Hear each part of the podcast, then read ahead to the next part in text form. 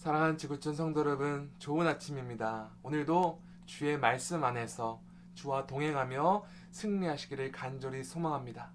오늘 제가 나눌 말씀은 에스겔서 40장부터 42장 말씀입니다.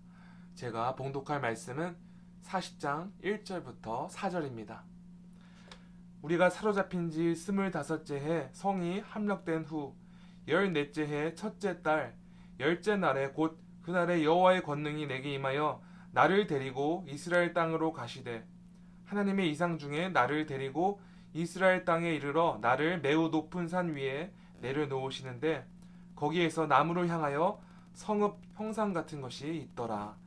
나를 데리시고 거기에 이르시니 모양이 녹같이 빛난 사람 하나가 손에 삼줄과 측량하는 장대를 가지고 문에 서 있더니 그 사람이 내게 이르되 인자야 내가 내게 보이는 그것을 눈으로 보고 귀로 들으며 내 마음으로 생각할지어다.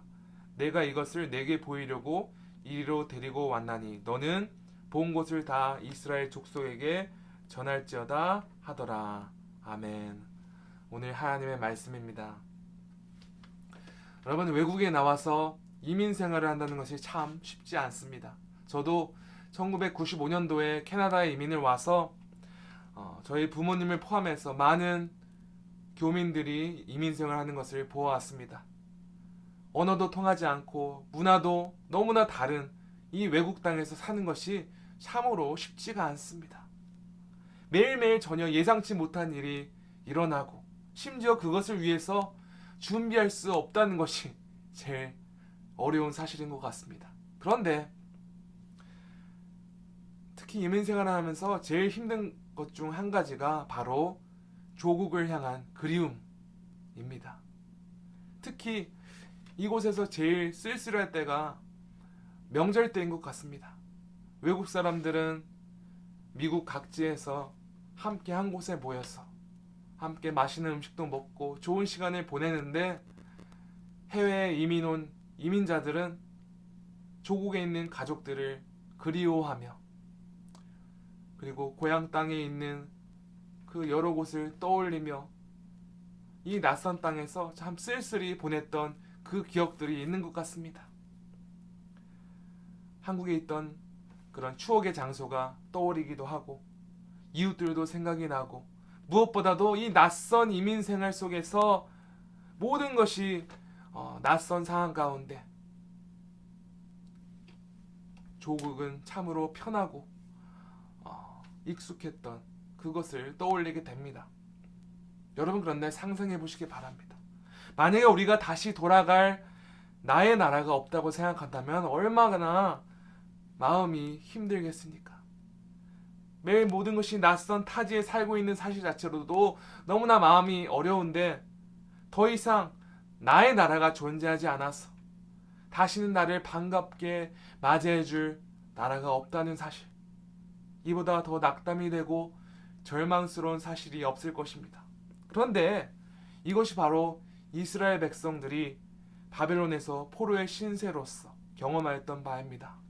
오늘 본문에 의하면 이스라엘이 포로로 잡힌 지 25째 해가 되었고 이스라엘이 바벨론에게 함락된 지 14째 해가 되었다고 합니다. 정말로 많은 시간이 지났습니다.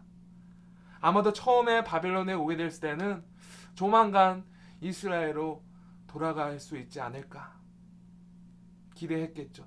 그런데 조국에서 들리는 소식은 바벨론이 마침내 이스라엘을 완전히 망하게 하였고 성전은 파괴되었다는 사실. 이 절망스러운 소식만 들렸습니다. 그리고 14년이 흘려 백성들은 점점 소망을 잃고 있었고 영원히 조국 땅으로 돌아가지 못할 것이라 생각하며 포기한 백성들도 많았을 것입니다. 그저 눈앞에 있는 현실을 바라보고 있었는지 모르겠습니다.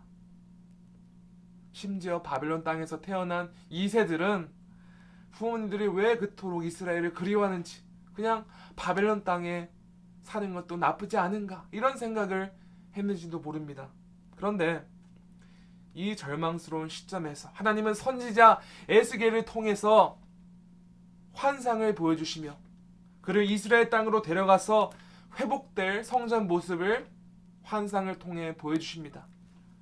40장부터 42장까지는 동문 쪽으로 들어가서 바깥 뜰부터 성소와 지성소까지 아주 성전을 자세히 보여주고 계십니다.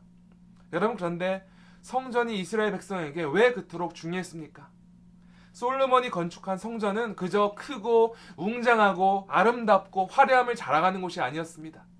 성전은 하나님의 영이 임하시는 곳이었고, 즉 제사를 올려드리면서 하나님께 나아가는 곳이었습니다. 하나님께서는 이스라엘 백성들이 우상을 섬기지 아니하고 온전히 하나님 한 분만 섬기고 예배한다면 그들을 떠나지 아니하고 영원히 그곳에 거하시리라 약속하셨죠. 그런데 이스라엘 백성들은 주변 이방 민족들이 섬기는 우상들을 바라보았고 온갖 가증한 일로 하나님의 성전을 더럽혔습니다. 결과적으로 하나님께서는 성전과 이스라엘 백성을 떠났고 그들은 바벨론 포로로 끌려갔고 성전은 파괴되고 마치 하나님께서 이스라엘을 완전히 버린 것처럼 상황은 참으로 절망적이었습니다. 그런데 하나님께서 에스겔에 온전히 회복된 성전을 보여주시는 것은 이스라엘에게 아주 특별한 일이었습니다. 에스겔을 처음부터 안내하는 어느 한 사람이 성전을 보여주기 전에 간절히 당부하는 바가 있습니다. 4절입니다. 그 사람이 내게 이르되 인자야 내가 내게 보이는 그것을 눈으로 보고 귀로 들으며 내 마음으로 생각할지어다. 내가 이것을 내게 보이려고 이리로 데리고 왔나니 너는 본 것을 다 이스라엘 족속에게 전할지어다 하더라. 하나님께서는 에스겔 선지자에게 수년을 낯선 이방 땅에서 이방 음식을 먹으며 이방 신들을 섬기며 점점 소망을 있었던 잃고 있었던 백성들에게 반드시 회복될 성전에 대해 그가 눈으로 보고 귀로 듣고 또 마음으로 생각할 것을 모두 전하라고 당부하셨습니다. 하나님께서 에스겔 선지자를 통해서 진정으로 전하기 원했던 메시지는 바로 회복의 메시지였습니다. 하나님께서는 반드시 이스라엘을 온전히 회복하셨어. 그들 가운데 영원히 함께 거하실 약속을 말씀하시고자 하였던 것입니다. 하나님께서는 그들이 지금 당장 주목하고 있는 거짓 현실들 이 모습에 좌절하고 낭망하지 말고 비록 그들이 이방 땅에서 포로 신세일지라도 그들을 위하시는 하나님께서 모든 것을 회복하실 약속을 붙잡고 그것을 소망하며 살아가라는 것입니다. 사랑하는 성도 여러분, 그리스도인은 세상 사람들처럼 우리 눈앞에 보이고 우리 귀에 들리는 헛된 소문에 흔들리고 휩쓸리는 사람들이 아닙니다. 그리스도인은 보이지 않는 약속, 영원한 왕의 재림을 바라보며 살아가는 사람입니다. 하나님께서는 이스라엘 백성들에게 약속하신 성정의 회복을 예수 그리스도를 통해 성취하셨습니다. 우리 죄를 모두 담당하신 예수 그리스도로 말미암아 그분을 믿는 자마다 하나님께서 그의 마음속 안에 계시며 하나님을 구주로 믿는 백성들을 매 순간 통치하고 계심을 믿으십니까? 하나님이 영원히, 영원히 거하시는 성전은 다른 곳이 아니라 우리 마음 안에 있습니다. 하나님이 영하신, 영원히 거하시는 곳은 바로 우리 마음 속입니다. 그러므로 이 영적 현실에 속한 백성들은 지금 당장 우리에게 들리고 보이는 헛된 것에 두려워하는 좌절의 백성들이 아닙니다. 우리는 오직 우리에게 있는 영원한 약속을 소망하며 살아가는 백성임을 믿으시기 바랍니다. 성도 여러분, 우리는 이 땅에서 오직 나그네와 그리고 이방인처럼 살아가는 백성들입니다. 우리에게는 더 나은 본향이 있습니다. 그 본향은 우리 눈앞에 보이는 거짓된 현실과는 전혀 다를 것입니다. 지금도 우리와 함께 하시는 예수 그리스도께서 다시 오셔서 우리를 온전히 회복하시고 또 하나님과 영원히 함께 살아가게 하실 것입니다.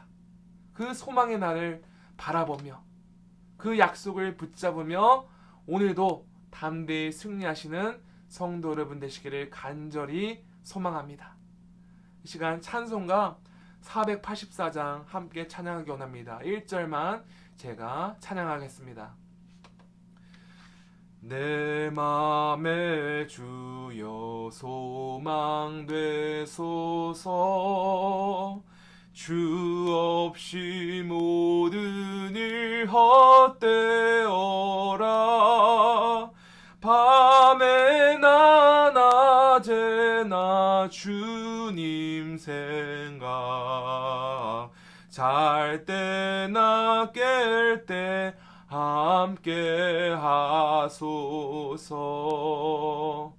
아멘. 함께 기도하시겠습니다. 하나님 아버지 감사합니다. 아버지 이스라엘 백성들 좌절하고 있는 이스라엘 백성들에게 찾아가셔서 그들을 회복할 것이라 그리고 그들의 영원히 떠나지 않을 것이라 보여주시는 하나님 말씀처럼 오늘 우리에게도 소망의 말씀이 있음을 믿습니다. 우리를 이미 예수 그리스도로 말미암아 하나님의 백성이 되게 하시고 또 우리 마음속 안에서 살아계시며 우리를 통치하시는 하나님께서 마지막 날에 이 세상을 회복하시고 우리를 온전히 회복하셔서 하나님과 영원히 함께 살아가게 하신 그 약속을 우리가 믿고 살아갑니다.